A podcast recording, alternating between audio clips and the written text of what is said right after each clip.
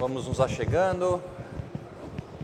Adolescentes, jovens aí no fundo, tem bastante lugar aqui na frente. Podem se achegar. Vocês estão bom?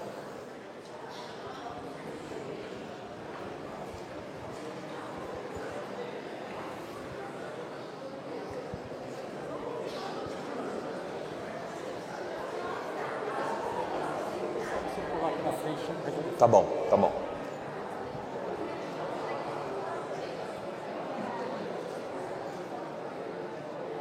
Quem está no, no salão pode se achegando, a porta está fechando, ela é estreita, então passe por ela.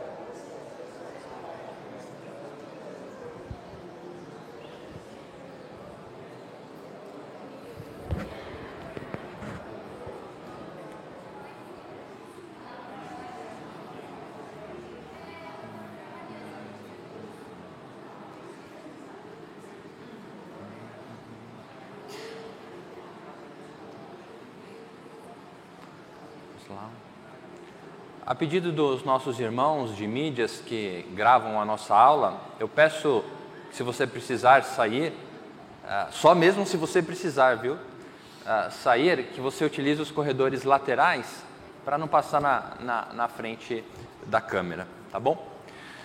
Vamos começar, meus irmãos, com uma oração, pedindo para que Deus nos abençoe nesta manhã. Senhor, obrigado pelo dia que o Senhor nos dá, obrigado por nos permitir cultuar ao Senhor nesta igreja, a tua igreja, Senhor.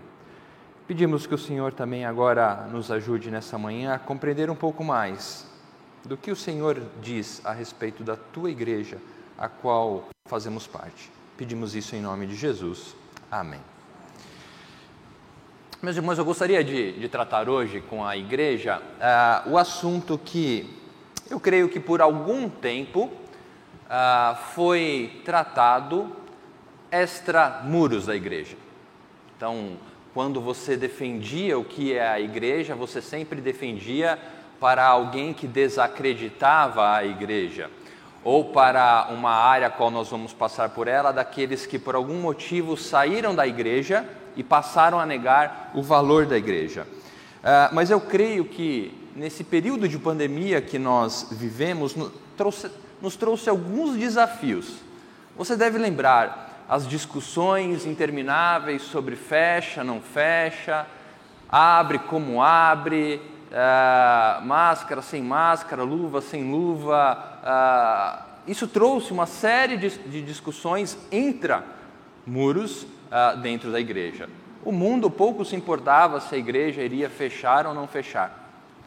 Ah, mas eu creio que se você se atentou para essa questão, ou se você tem uma vida de comunhão com a sua igreja, esse período também nos trouxe, nos trouxe oportunidades.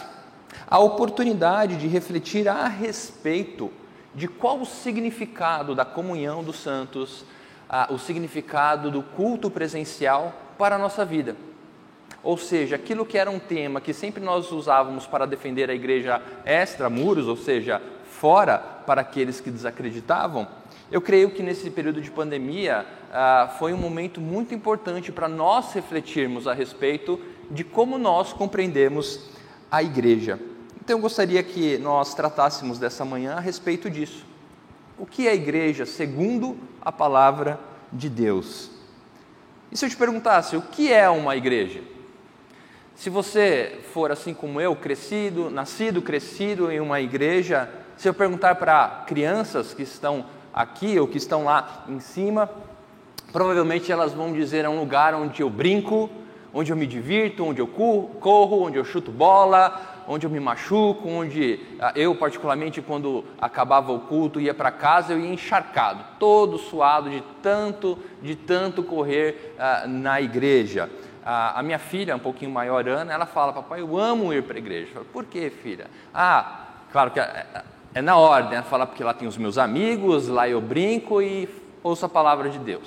Realmente é isso, lá eu brinco, lá eu me divirto.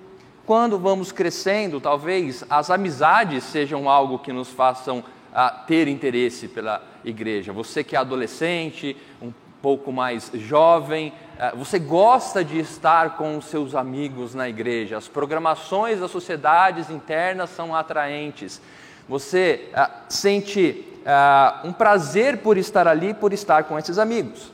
E conforme você vai envelhecendo, uh, você também pode ter aquela questão, como eu tive também no meu tempo de igreja, de ir na igreja obrigado.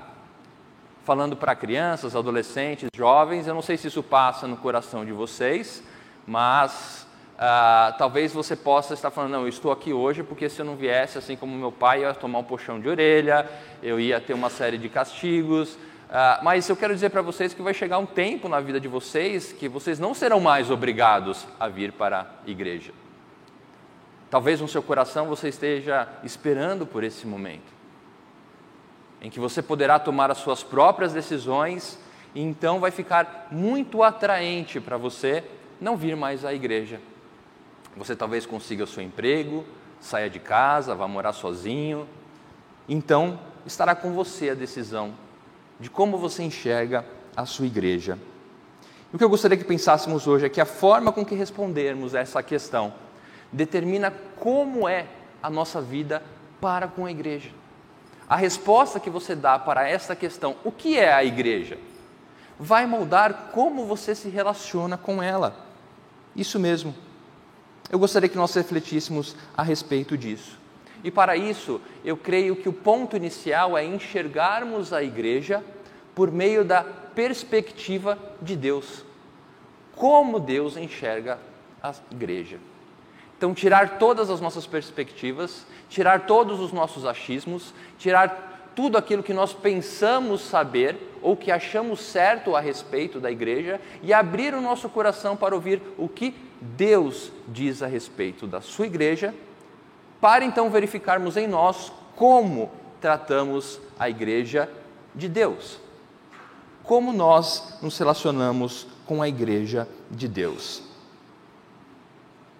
A palavra de Deus usa inúmeros adjetivos para descrever a sua igreja: família de Deus, casa do Senhor, corpo de Cristo, templo do Espírito Santo, coluna e baluarte da fé, noiva de Cristo, rebanho do Senhor.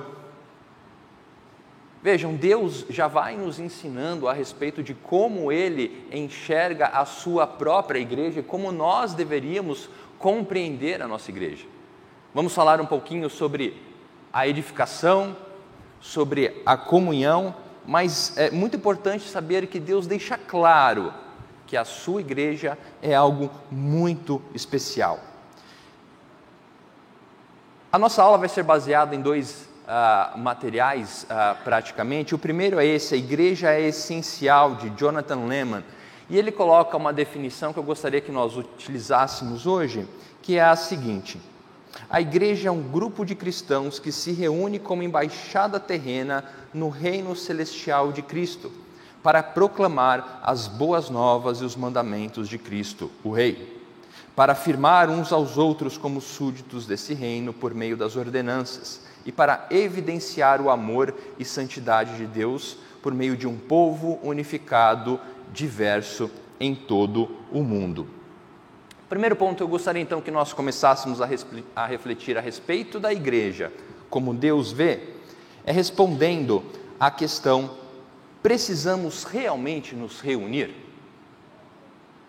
Será que, por meio da perspectiva de Deus sobre a sua igreja, essa necessidade da congregação, de estarmos juntos, é necessária?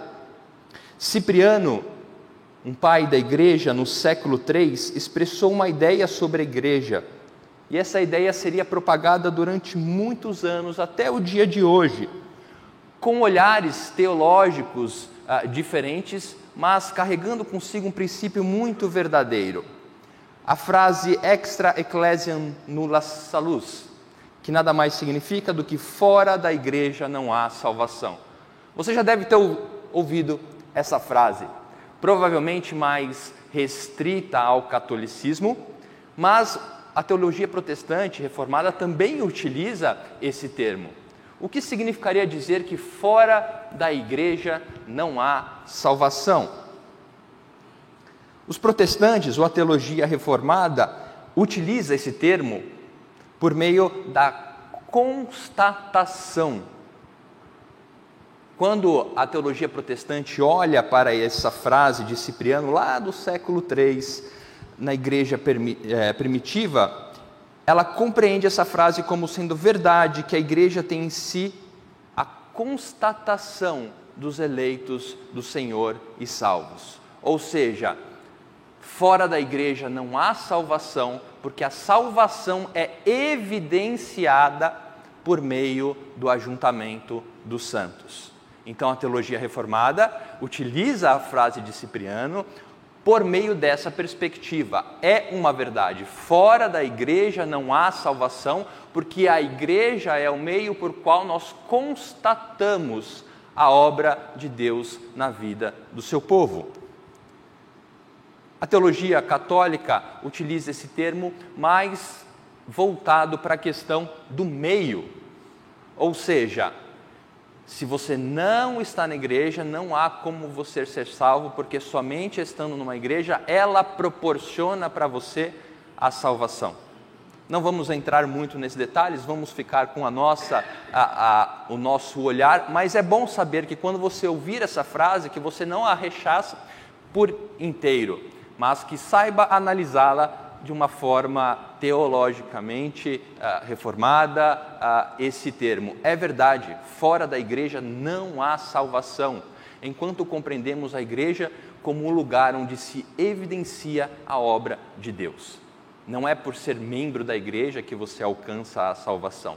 Não é a igreja a intermediária da sua salvação, mas é um local, o ajuntamento dos santos, que evidencia aqueles que são chamados, à medida que eram chamados, à medida que eram salvos, Atos nos lembra, à medida que eram salvos, iam fazendo parte da congregação do Senhor.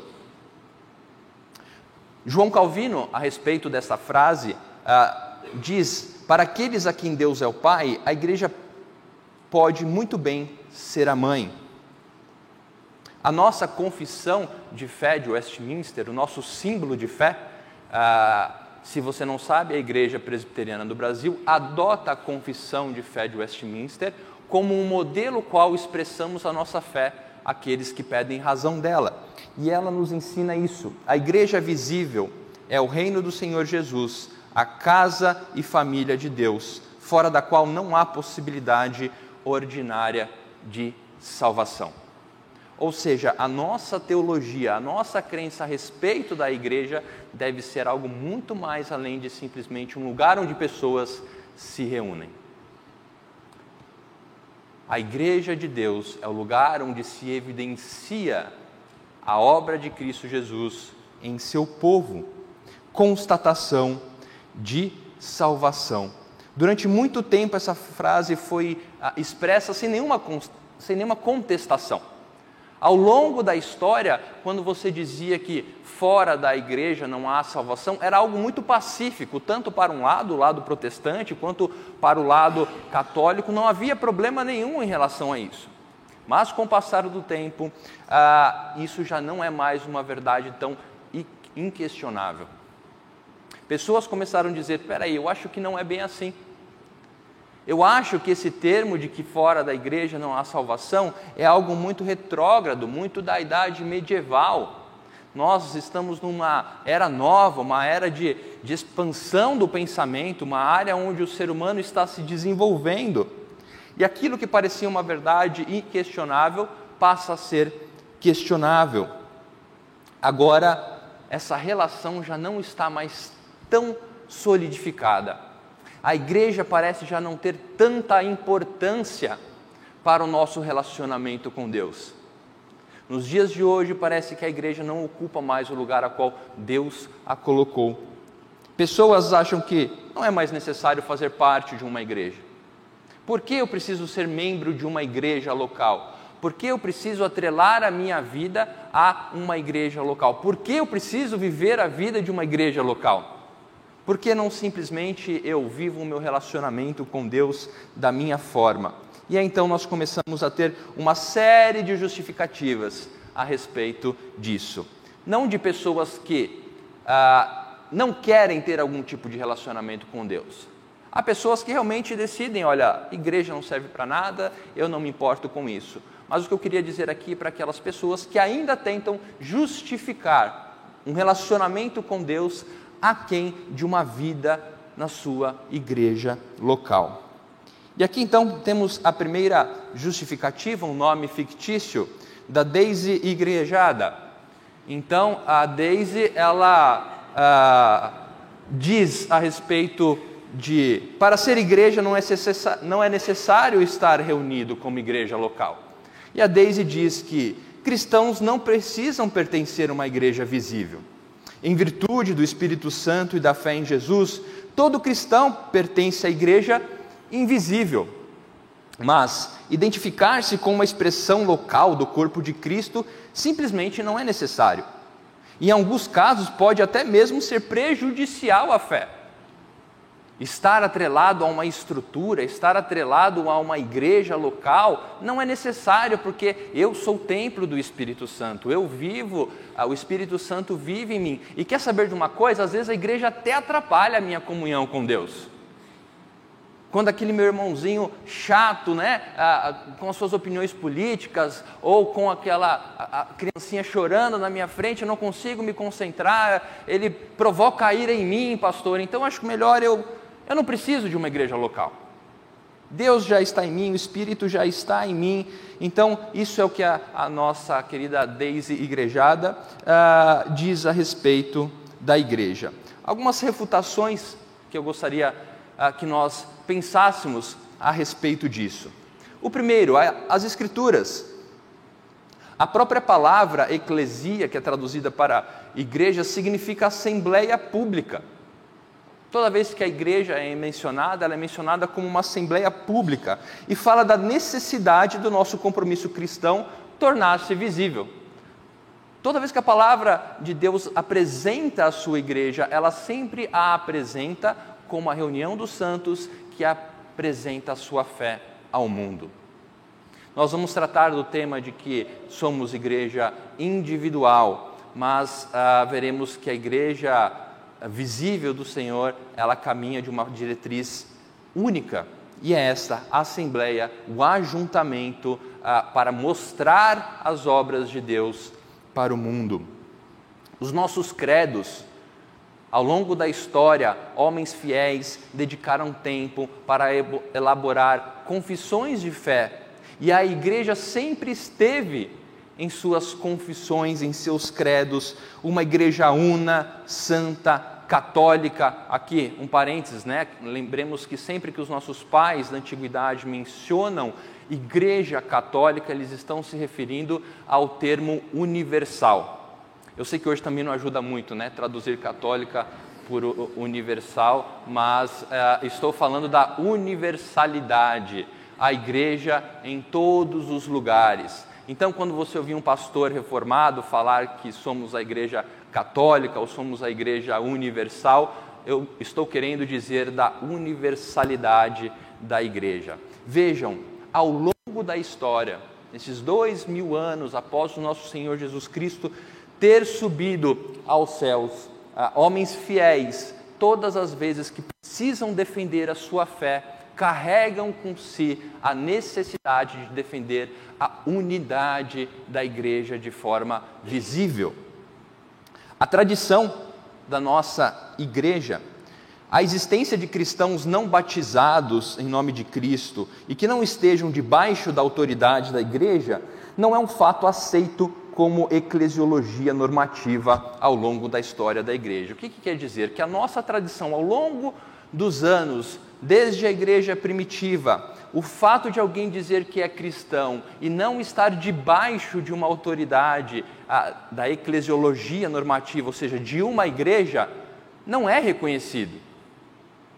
Parece que estas pessoas, como a Daisy, descobriram algo novo a respeito da igreja tomaram a pílula vermelha uh, ou azul, não sei qual que é do, do filme Matrix, né? e seus olhos abriram para a realidade e descobriram que a tradição durante dois mil anos estava completamente errada a respeito do que seria igreja.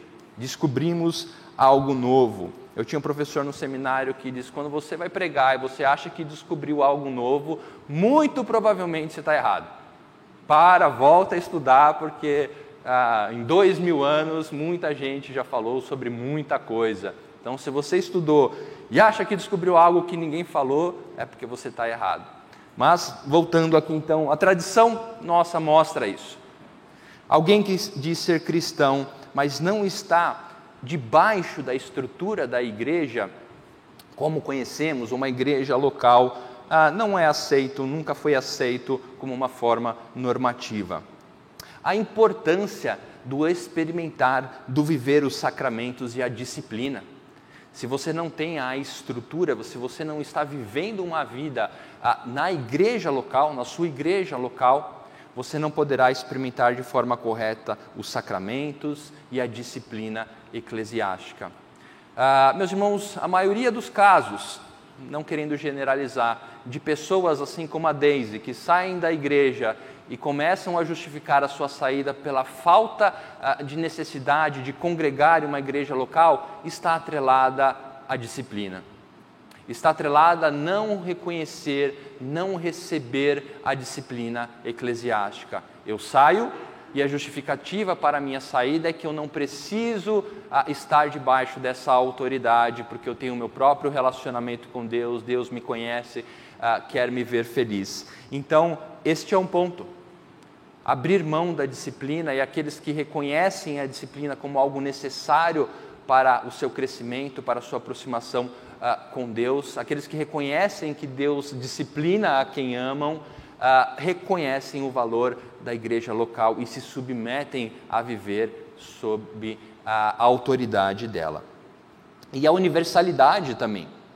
Se os cristãos, ao longo do, de todo o mundo, viverem sem assumir a sua confessionalidade, se recusarem a se identificar como igreja visível, organizada, a igreja perde ah, como um todo, seria, ela seria privada dos insights e da beleza ah, que vem das mais variadas expressões de nossa fé comum.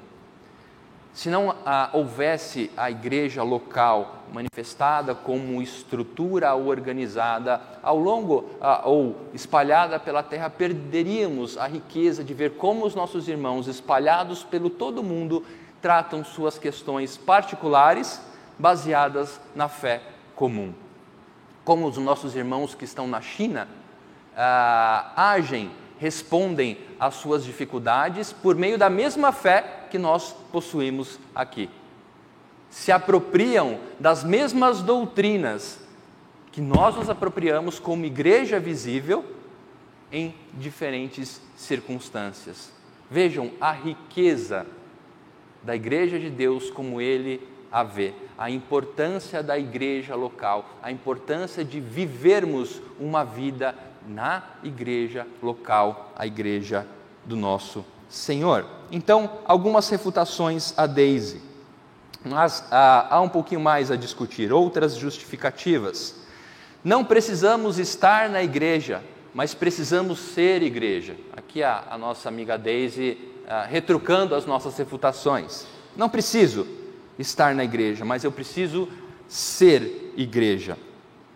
Parte da confusão desses termos está em nós relacionarmos a afirmação que está na distinção entre igreja em sua função e definição. O que eu quero dizer com isso? Eu gostaria que nessa manhã nós nos aprofundássemos um pouco mais nos termos igreja invisível e igreja visível. Provavelmente, se eu perguntar para você o que é igreja invisível e a igreja visível, você vai dizer: igreja visível é a que eu enxergo, esta aqui, e a igreja invisível são ah, os crentes espalhados por toda a face da terra. Não está errado, mas eu gostaria que nós nos aprofundássemos e não ficássemos uh, tão uh, com essa definição talvez simplista a respeito da igreja invisível e visível. Igreja invisível, Herman Bavin, que nos ajuda na sua dogmática reformada, seria a igreja oculta. Não estou falando aqui de religião de mistérios, não estou querendo falar. Ah, o que seria a igreja oculta? Ele define que é a igreja na qual acreditamos pela fé. A igreja em comunhão com Deus, a igreja compartilha, que compartilha de todos os benefícios de Cristo, a igreja gloriosa, ainda por ser plenamente revelada. Ou seja, compreender a igreja invisível não só como cristãos espalhados pela face da terra, mas como aquela igreja que foi remida por Cristo, que está sendo trabalhada por Ele, ainda não de forma plena, mas em caminho a isso para quando Ele retornar. Ou seja, o aspecto invisível está muito mais na obra redentora de Cristo em relação à sua igreja. E o que seria a igreja visível? Kevin De Jong, no seu livro Porque Amamos a Igreja, ah, faz de forma sucinta ah, um resumo. Seria a igreja manifesta, que muito de sua glória está oculta na igreja visível. Em vez de beleza, vemos imperfeição. Pense na igreja invisível, aquela qual Cristo comprou com o seu sangue, remiu, continua mantendo e um dia virá buscá-la. A igreja invisível. A igreja visível é visível é esta igreja, mas que ainda apresenta falhas. Em vez de beleza, vemos imperfeição. Vemos uma comunidade normalmente diferente de Cristo.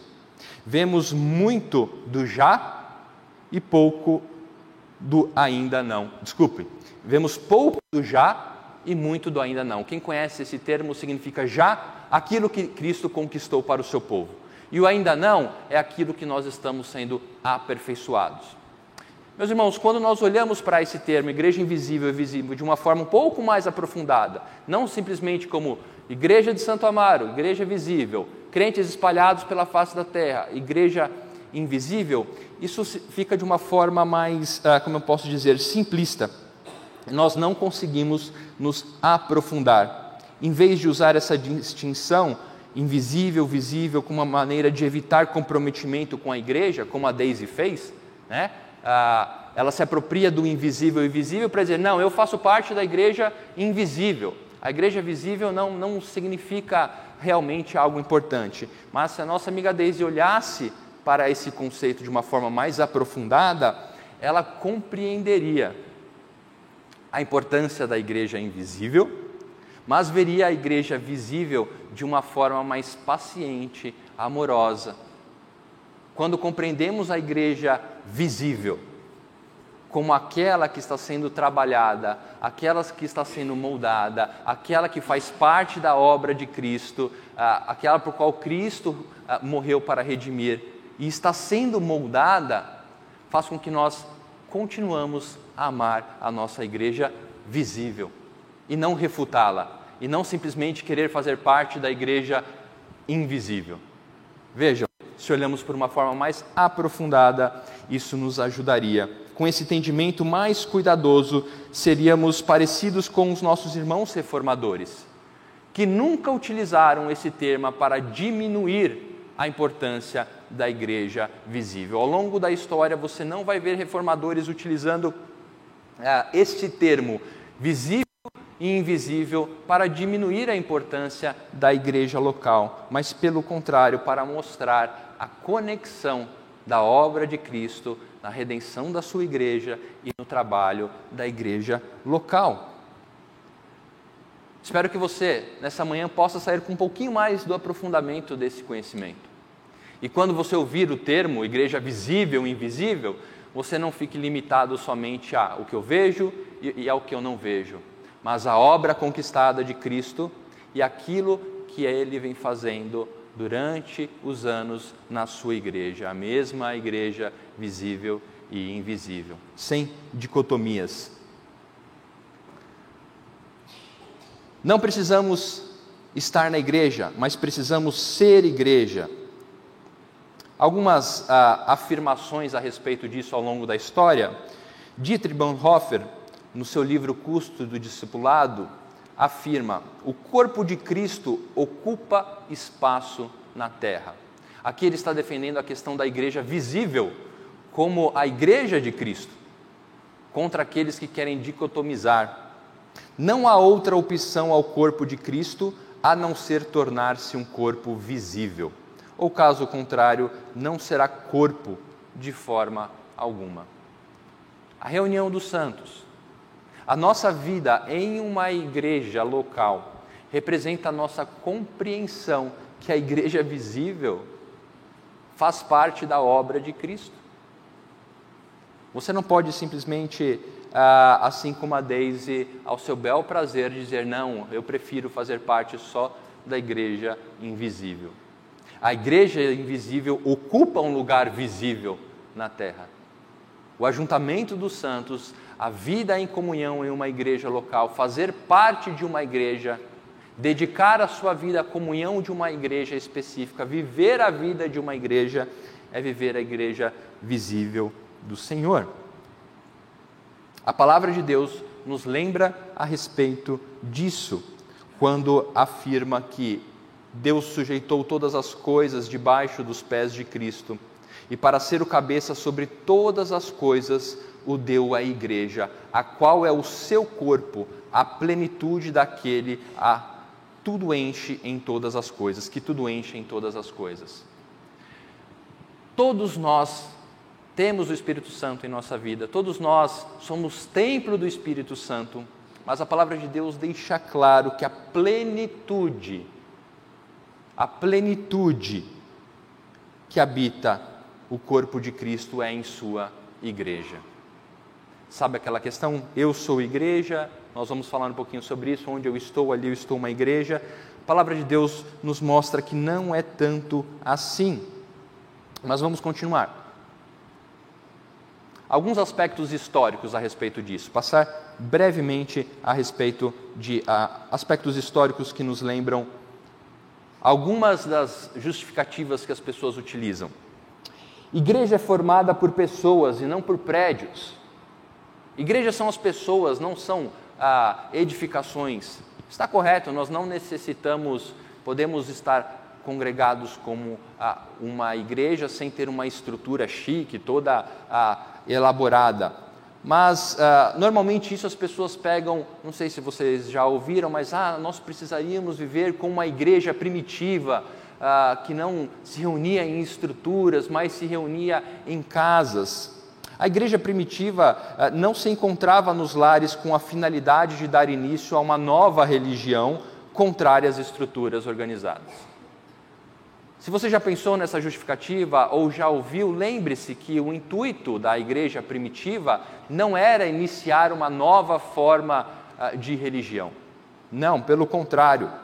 Você não precisa de um endereço para ser uma igreja. Ok. A história nos mostra que a prática de se reunir em casas provavelmente foi algo comum em forma de excepcional usado pelos judeus e muitos ah, em muitos lugares, assim como para cristãos. Ah, há descobertas arqueológicas que mostram que não só os cristãos se reuniam em casas, mas como judeus também se reuniam em casas. Muitas casas foram adaptadas para serem sinagogas, assim como muitas casas foram adaptadas para se tornar igrejas. Ou seja, a reunião nos lares não era simplesmente um estudo bíblico, onde cada dia eh, ia. Não, casas eram reestruturadas para servir de um local único de adoração, de comunhão com o Senhor. Os cristãos só passaram a se reunir em seus próprios prédios no século IV. Realmente, né, alguns justificam isso. Ah, mas até o, o século IV não havia estruturas da igreja, foi só quando Constantino ah, descriminalizou a, a, a religião a, cristã que começaram a se unir. Realmente, meus irmãos, os cristãos se reuniam em casas por 300 anos porque a sua fé era ilegal. Se Deus assim permitir em países em que o cristianismo é atacado, deixar de ser atacado, eu garanto para vocês que que os irmãos mais querem é se reunir em um local estruturado para louvar e adorar e aprender do Senhor de uma forma plena. Pergunte para qualquer um desses irmãos se eles não possuem o desejo de estarem juntos em um lugar determinado, de viver uma vida como cristãos juntos. A Bíblia não sustenta a necessidade de construção de igrejas. Não há mandamento para que cristãos se reúnam em pequenos grupos, lares, e nenhuma razão para pensar que tenham feito isso por algum outro motivo que não a necessidade e conveniência. Realmente, não há, ó, construam igrejas, mas também não há, só se reúnam em pequenos grupos ou, ou só se reúnam com aqueles que vocês simpatizam. Mas por diversas vezes há a multifacetada diversidade unida. Vamos aqui para mais um colega nosso que até entende a questão de ter uma igreja, mas ah, a dúvida dele é por que eu não posso fazer a igreja à minha forma? Eu entendo que, que nós precisamos nos reunir entre os cristãos, eles precisam estar reunidos, mas precisa ser debaixo de uma hierarquia, precisa ser daquela forma ah, estabelecida. E aqui o semi-compromisso ah, diz isso. Sim, eu ainda participo da igreja, mas deixei a bagagem institucional e cultural histórica para trás. Ainda tenho comunhão com outros cristãos na medida em que buscamos a Deus junto. Portanto, ainda sou parte de uma igreja, apenas de maneira diferente de como os tradicionalistas pensam. Ou seja, são pessoas ah, ou um pensamento em que se eu estou com pessoas que estão buscando a Deus de alguma forma, isso é igreja. Ou seja, se eu estou numa cafeteria, se eu estou num parque de diversões, se eu estou numa praça e ali há alguns amigos que compartilham das mesmas ideias, cantamos uns cânticos, lemos a Bíblia, isso já é a igreja. Eu não preciso viver uma vida de uma igreja local com as estruturas de forma tradicionalista. É isso que o SEMI uh, diz. Isso vai muito em relação ao que enxergamos a respeito de igreja. Você já deve ter visto isso, a questão de igreja com I minúsculo, igreja com I maiúsculo, ah, o que elas podem significar. Eu gostaria de tentar desmistificar isso e compreendermos um pouco. As pessoas que defendem essa ideia, como Semi, ele diz que há um conceito de igreja, a formal, a tradicional, que nada mais é do que experiência de fé baseada na congregação, envolvendo uma estrutura formal. Ou seja, é a ênfase muito mais na formalidade, na necessidade de estruturas, contra o que ele afirma, não é onde você vai, mas uma maneira de viver em relacionamento com Deus e seguidores. Muito próximo a Daisy, mas aqui ele ainda defende a necessidade de uma reunião, mas não na estrutura, não da forma, com diretrizes, né? Não, fazemos do nosso jeito, ah, fazemos como achamos que deve ser feito. Com relação a isso, eu gostaria que nós pensássemos nessa frase. Dizer a igreja é o povo de Deus não é o mesmo que dizer onde houver pessoas de Deus, ali há uma igreja. O que eu quero dizer é que nessa primeira frase, a igreja refere-se à comunidade universal e orgânica. Realmente, a igreja é o povo de Deus. Mas dizer que onde houver pessoas de Deus, ali é uma igreja, já denota ah, um erro teológico a respeito do que é a igreja do nosso Senhor. A igreja se manifesta em igrejas, as igrejas fazem certas coisas e são marcadas por certas características. A igreja do Senhor tem uma diretriz determinada. Nós não podemos afirmar que onde houver pessoas de Deus, ali há uma igreja constituída. A igreja pode ser o povo de Deus, mas para que o povo de Deus reunido seja uma igreja, estes devem seguir certas diretrizes específicas. Nós vemos nas Escrituras que Deus assim demonstra. Deus estabeleceu diretrizes estruturais definidas para a sua igreja. Os apóstolos exerciam grande autoridade sobre a igreja. Falar de uma igreja local, fazer parte da vida de uma igreja local, é saber que você vai estar submisso a autoridades. Os pastores recebem a ordem de exortar e repreender com toda a autoridade. Fazer parte de uma igreja é saber disso, é viver, é aceitar. a atuação específica e da, de forma ativa dos presbíteros, a atuação específica e ativa dos diáconos. Ou seja, Deus deixou bem claro que para que a sua igreja fosse igreja, ela é composta do povo de Deus como templo do Espírito, mas há a necessidade, mais do que isso, há a obrigatoriedade para que a, igreja de Deus seja manifesta de forma visível, que haja o ajuntamento. Eu vi algumas mãos levantadas, eu vou deixar para o final um espaço, prometo, porque talvez alguns slides respondam algumas dúvidas, senão você fique com a sua dúvida aí, que eu vou dar uh, tempo para nós conversarmos, tá bom? Então, Deus mostrou e deixa claro que Ele quer diretrizes para a sua igreja e deu uma ordem para nós. A palavra de Deus deu uma ordem muito clara: obedeçam aos seus líderes e sejam submissos a eles, pois zelam pela alma de vocês, como quem deve prestar contas. Que eles possam fazer isso com alegria e não gemendo, do contrário, isso não trará proveito nenhum para vocês. Acho que a Daisy e o Semi não, não leram tanto a Bíblia quanto deveriam. Mas será que nós temos essa compreensão a respeito da, da igreja ou tratamos ela simplesmente como algo que está para nos servir, está para nos satisfazer, está para nos trazer alguma sensação uh, boa ou algum valor histórico familiar. Eu cresci na igreja, meus pais são da igreja, eu sou de uma família uh, de crentes, então eu vou na igreja porque ela é quase como um patrimônio para mim.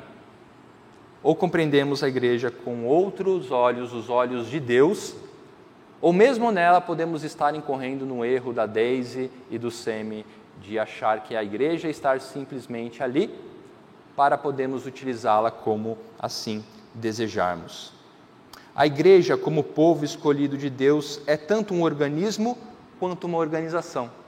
Ou seja, é tanto o povo de Deus ah, composto pela sua individualidade, mas que ganha valor quando cumpre a ordenança de Deus em comunhão. Ou seja, aquilo que nós vimos. A igreja é o povo de Deus, mas igreja, o povo de Deus, para ser uma igreja visível, reconhecível, deve manter a sua unidade, a comunhão, vida na igreja. Não ficar pulando de igreja em igreja sem criar vínculo, não simplesmente ah, despendendo algumas horas do dia. Nós vamos falar um pouco mais sobre isso. A igreja é algo vivo que respira, cresce e está em amadurecimento. Quando alguém pisar no seu calo, quando você tiver alguma desavença, pense na igreja visível como parte da obra da igreja invisível. Isso vai dar muito mais valor à, à igreja. Não, não vá com a Daisy. Ah, quer saber de uma coisa? Vou ter o meu relacionamento com Deus e vou deixar essas questões ah, para trás, o importante sou eu e Deus, e Deus vai falar: tá, mas eu quero que você se relacione com outras pessoas, eu quero que você crie uma vida em comunhão, porque eu formei a minha igreja desta forma. A igreja compreende ordem, normas institucionais, padrões doutrinários, rituais definidos, aquilo que nos chamam de tradicionalistas. Se tradicionalistas é viver a vida da igreja como a palavra de Deus determina, que assim seja. Que assim seja. Eu não tenho ah, esse termo como pejorativo. Se ele diz que eu continuo vivendo a vida da igreja da forma com que Deus compreende, ordem, normas, padrões doutrinários, rituais definidos, aqui a Santa Ceia do Senhor, estabelecida pela palavra de Deus. A igreja como corpo de Cristo, caminhando para o final. Aqui nós estamos o João, crente, crente fiel. João diz assim: Olha, um cristão sem compromisso com uma igreja local é alguém com problemas em seu relacionamento com Deus. Um cristão que não tem compromisso ou que não compreende a obrigatoriedade prazerosa, obrigatoriedade prazerosa. Lembra que eu falei no começo aqui que Adolescentes, jovens, muitas vezes vêm à igreja por obrigação. Esta obrigação pode se transformar, jovens, em algo prazeroso. Prazeroso. Em saber que Deus quer que seja assim e se satisfazer em fazer da forma com que Deus quer. Reconhecendo o insubstituível.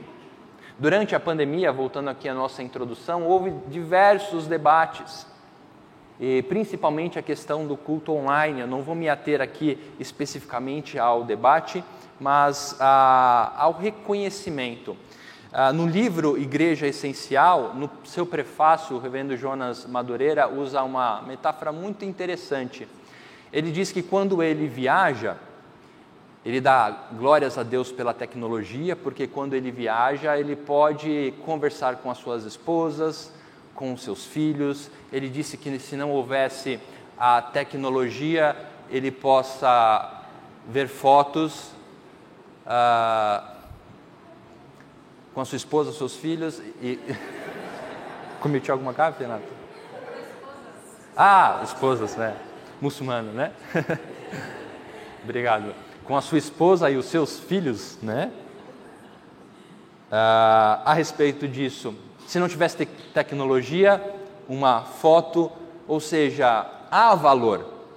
Há valor quando não lhe é permitido desfrutar daquilo que é insubstituído.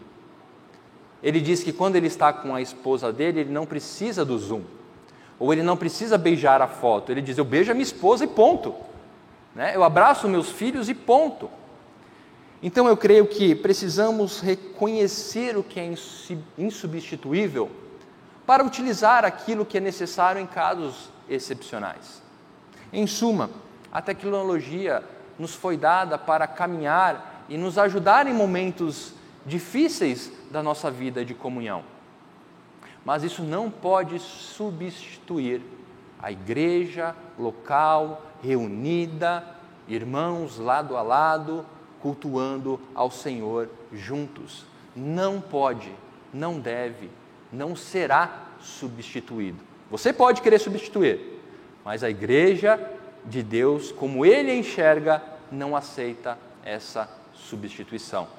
Ou seja, um cristão sem compromisso com Deus, com a igreja local, é alguém com problemas quando não percebe isso quando não conhece e reconhecer o valor do ajuntamento dos santos, o valor que tem em estarmos aqui. Mas se você enxergar a igreja simplesmente como um clube, como uma apresentação, você não vai ter problemas em dedicar somente duas horas da sua semana. Vem, assiste o culto, dá um bom dia, dá uma boa tarde, participa de alguma programação ah, ah, de sociedade interna e ok. Vejam na introdução, como nós estamos trazendo algumas aplicações, a forma como eu enxergo a igreja molda a forma como eu vivo a vida desta igreja. Se há algo que eu não necessito tanto, duas horas por dia, uma academia, como um clube, um teatro, um cinema, simplesmente desfruto e vou embora. Mas se eu enxergo como a manifestação da obra de Cristo nesse mundo, para um povo escolhido, para ser aperfeiçoado como igreja gloriosa, aí a situação muda. Aí eu já passo a amar a minha igreja local de uma forma diferente. Aí, apesar dos pesares, apesar daquele irmãozinho que me irrita, apesar de alguns problemas, eu lembro que Deus está moldando a sua igreja por meio do seu povo. Deus está moldando o seu irmão por meio da sua paciência. Deus está moldando a sua paciência por meio do seu irmão, que será trabalhado por outro e assim, porque a igreja é de Cristo e certamente Ele cuidará da sua igreja. O extraordinário versus o ordinário. Saber que, ah, pastor, mas e se acontecer isso, for ali, uma chuva caiu, tal. Meus irmãos, a Deise transformou o extraordinário no ordinário o SEMI transformou o extraordinário no ordinário. Devemos lembrar que Deus deu diretrizes ordinárias, ou seja, contínuas, imutáveis, para que a sua igreja viva de uma forma ah, específica. os perigos da quebra do hábito. Quando a pandemia veio, muitos hábitos foram quebrados. Você acordava em tal horário, você fazia, estava pronto para ir na igreja. Você tinha, né, um checklist para um checklist para chegar à igreja. Quando isso quebrou e nós voltamos, nós ah, nos vimos um pouco perdidos. Como é que eu faço para ir para a igreja? Que hora que eu acordo? Como é que eu tomo café? Ah, isso nos ensina também um pouco a respeito de quão preso nós estamos em princípios errados. Enquanto nós enxergamos a igreja muitas vezes como algo a qual nós vamos e voltamos. Você se prepara assim para ir para o seu trabalho, para ir para a academia, né?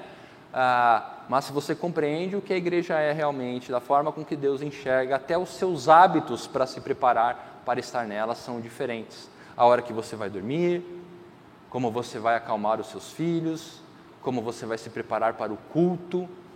São coisas que nós pastores sempre dizemos, né? Se prepare para o culto de uma forma ah, que lhe permita aproveitar mais disso.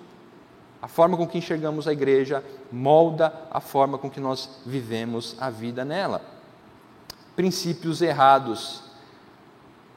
O nosso princípio de que igreja está para nos atender é o princípio, o principal. Mas quando compreendemos que é o ajuntamento de pessoas pecadoras que estão reunidas por meio da obra de Cristo Jesus, se desenvolvendo e amadurecendo em fé, nós começamos a inverter os princípios de estar na igreja. Hebreus nos lembra disso. Não deixemos de nos congregar, como é costume de alguns. Ah, é muita ignorância nossa achar que isso é um mal do nosso tempo. A história da humanidade mostra que a aversão à igreja ou justificativas para não se congregar é algo que permeia o coração humano. A recusa de aceitar a igreja, a congregação dos santos como Deus a vê, é algo latente no coração humano por conta do pecado. O autor aos Hebreus escreve isso há quase dois mil anos atrás, como palavra de Deus é verdade para nós hoje. Não deixemos de nos congregar como é costume de alguns. Pelo contrário, façamos admoestações, ainda mais agora que vocês veem que o dia se aproxima. A igreja é invisível está se tornando cada vez mais visível no sentido profundo que eu disse, porque ela está cada vez mais caminhando para o dia que o Senhor voltará e virá para buscar a sua igreja, noiva, povo. Muito mais do que edifícios, sim, mas não mais do que ajuntamento. Você pode ter muitos motivos no coração para não fazer parte de uma igreja, mas você só tem um para fazer parte dela, porque ela é a igreja a qual Cristo deu a sua vida. Muitas justificativas, muita ladainha, muita enrolação, mas somente um motivo para fazer parte: ser povo de Deus e desfrutar daquilo que Deus tem para a sua igreja. Pense em relação a isso. Como você enxerga a igreja? O que é igreja para você? E a sua resposta já lhe dirá como você deve ou tem vivido a vida na sua igreja local. Que Deus nos abençoe. Vou abrir aqui para perguntas ou considerações, fiquem à vontade. Alguma? Aqui, na frente. Já vai levar o microfone para você, minha irmã? Conseguiu achar o mapa? Ah, tá bom, só para eu saber. Sobre essa questão, a igreja, se é visível, invisível, é, como a gente reconhece. Eu gosto muito, ainda nesse, no, no texto de Coríntios, que fala da unidade dos membros do corpo. E se a gente analisar o funcionamento do corpo humano em si, a gente consegue compreender que um corpo sem mão não funciona tão bem. Sem o pé, sem o dedinho. Aliás, se você cortar o dedinho, nem fica em pé o corpo inteiro. Então, se a, a, a visão que é dada em 1 Coríntios sobre essa unidade é exatamente o que é a igreja. E esse versículo último que o pastor citou, quando a gente, a pessoa tem a ideia de abandonar a congregação, é exatamente essa. Olha, eu não. Eu, só a mão é o corpo, então corta a mão do, do corpo inteiro. E se a gente analisar a questão autônoma do corpo, você não fala para a mão toda hora, levanta a mão, pega aquilo. É automático, é uma coisa autônoma. Então, o corpo de Cristo é exatamente isso. E não há é, um governo humano assim, é um governo de Deus. Deus próprio governa a sua igreja. Isso de uma forma individual, de uma forma coletiva. Então, por isso, nós frequentamos a congregação dos santos, porque cremos que Deus é quem está é, governando tudo. Exatamente. A Coríntios trata a igreja. A... Vejam que Deus utilizou o relacionamento mais íntimo entre seres humanos para referir-se à sua igreja, né? Que o marido cuide, dê a vida para a sua esposa, como Cristo deu a vida por sua igreja. A analogia de corpo que a Bíblia nos ensina, tendo Cristo como cabeça, é para nos ensinar a respeito disso. Membresia. Você já parou para pensar que o termo membresia, você é membro de uma igreja, significa que você faz parte de um corpo, como a irmã muito bem uh, salientou. Você não é uma pessoa autônoma aqui. Você não frequenta uma igreja por si só. Isso nos ensina muito a relação de nós com os nossos irmãos, a preocupação, o desejo por caminhar junto com os nossos irmãos. E cada dia mais os nossos dias militam contra isso. Você dá um bom dia, uma boa tarde e corre para alguém não te contar um, um problema que está tá vivendo. Você pergunta para o irmão está tudo bem e torce para ele falar que está. Porque muitas vezes você não quer estar preparado por não, não está tudo bem. Não, não, não, eu só perguntei, tenho que ir embora. Na verdade, eu não queria saber se estava tudo bem, não. Vejam, a forma com que enxergamos a igreja responde para nós mesmos, nós mesmos como nós estamos vivendo a vida dessa igreja. Eu venho de uma igreja menor e nós tínhamos o costume de, durante o ano, fazer aqueles sorteios para irem. Eu creio que Santa Mauro já teve essa época também de, de ir na casa de um irmão a, a almoçar, né? Então tinha um sorteio lá, a casa de um vai na casa do outro, era você nunca tinha falado com a pessoa na vida. E aí você entrar na casa dela, sentar na casa dela, comer a comida dela, e como isso é bom. Como isso é bom. Então, se você quiser me convidar para ir para sua casa, fique à vontade. Uh, estou à disposição, como de tudo, uh, não tem problema uh, nenhum. Mas, pegando o princípio, meus irmãos, a igreja, nós somos muito rápidos em olhar para Atos, olha como a igreja primitiva vivia, uns nas casas do outro, e, e, e, e quando trazemos para nós, é o que o dia a dia traz, e olha, domingo de manhã, domingo à noite, corro para casa e não, não me preocupo mais, tenho os motivos de oração, ah, quase nem ouço, ou, ou não importo, ou sei que meu irmão está passando por uma dificuldade, não pergunto para ele, não acompanho a vida dele, a forma com que enxergamos a igreja vai responder para nós mesmos como nós temos vivido a vida na nossa igreja, ok? Mas alguém gostaria de falar? Já deram os sinais? Já? Temos um tempinho ainda? Não tem tempo? Sorteio rapidinho? Então tá bom. Uh, volta aqui rapidinho para só para mostrar para minha tela, por favor. Volta aqui para mim. Opa. Aqui. Dicas de leitura, basicamente o material complementar que eu utilizei na nossa aula são estes dois livros, Porque Amamos a Igreja, de Kevin De Jong, e Igreja é Essencial, de Colin Hausen e Jonathan Lehman.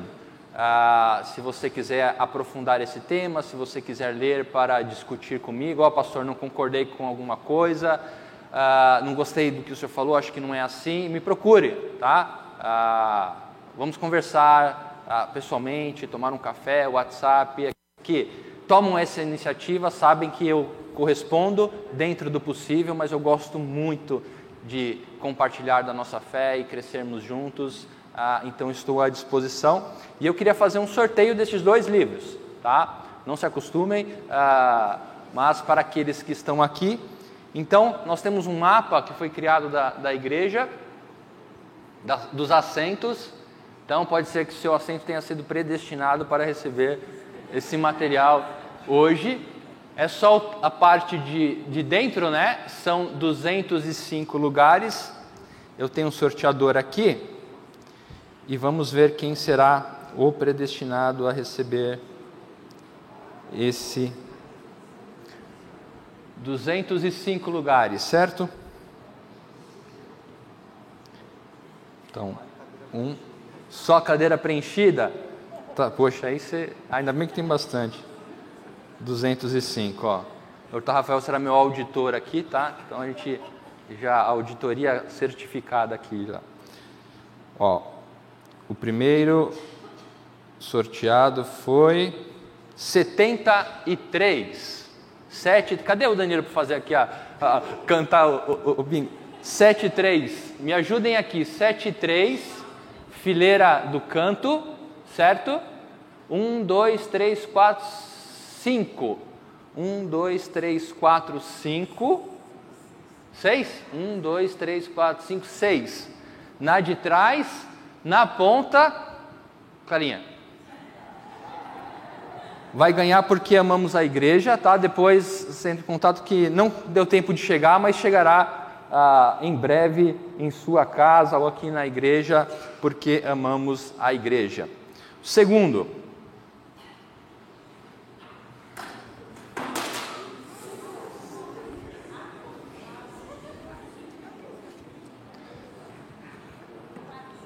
a vida, irmãos.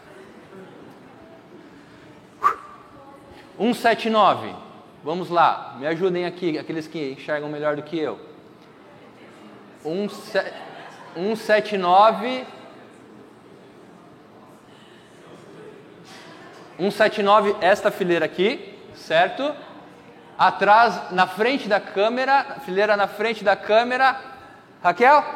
Ah, Raquel então recebeu a igreja é essencial. Aqueles que não foram contemplados, a igreja essencial, ela está em audiobook no podcast. Então, se você quiser, você pode ter acesso a um livro muito bom e, e ajuda muito a compreender um pouco mais o valor da nossa igreja. Vamos orar, meus irmãos, para encerrar? Senhor, muito obrigado, a Deus, por este momento. Obrigado, Senhor, porque o Senhor na sua imensidão, soberania, nos ama e se faz compreensível, Senhor, a nós, a nossa finitude, e nos ensina quem o Senhor é. Nos revela a obra de Cristo na pessoa de Cristo e nos ensina como o Senhor ama o seu povo e por isso cuida. Obrigado, Senhor, pela tua igreja. Obrigado porque o sangue de Cristo a comprou a remiu, a mantém e lhe garante, ó Pai, a eternidade. Queremos, Senhor, fazer parte desta igreja. Queremos amar, Senhor, a tua igreja, a igreja a qual fazemos parte localmente, Senhor.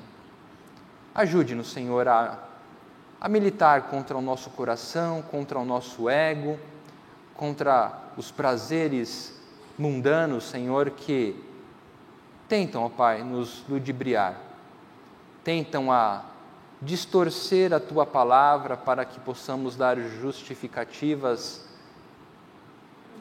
que não são aceitáveis, Senhor. Trabalhe em nosso coração. Mas nessa manhã, Senhor, queremos agradecer ao Senhor por nos relembrar como é a tua igreja e nos lembrar de como é bom vivê-la, Senhor. Ajude-nos, Senhor, aqui, na Igreja de Santo Amaro, a viver a sua igreja. Pedimos isso em nome de Jesus. Amém. Está encerrado, meus irmãos. Tenham um bom domingo.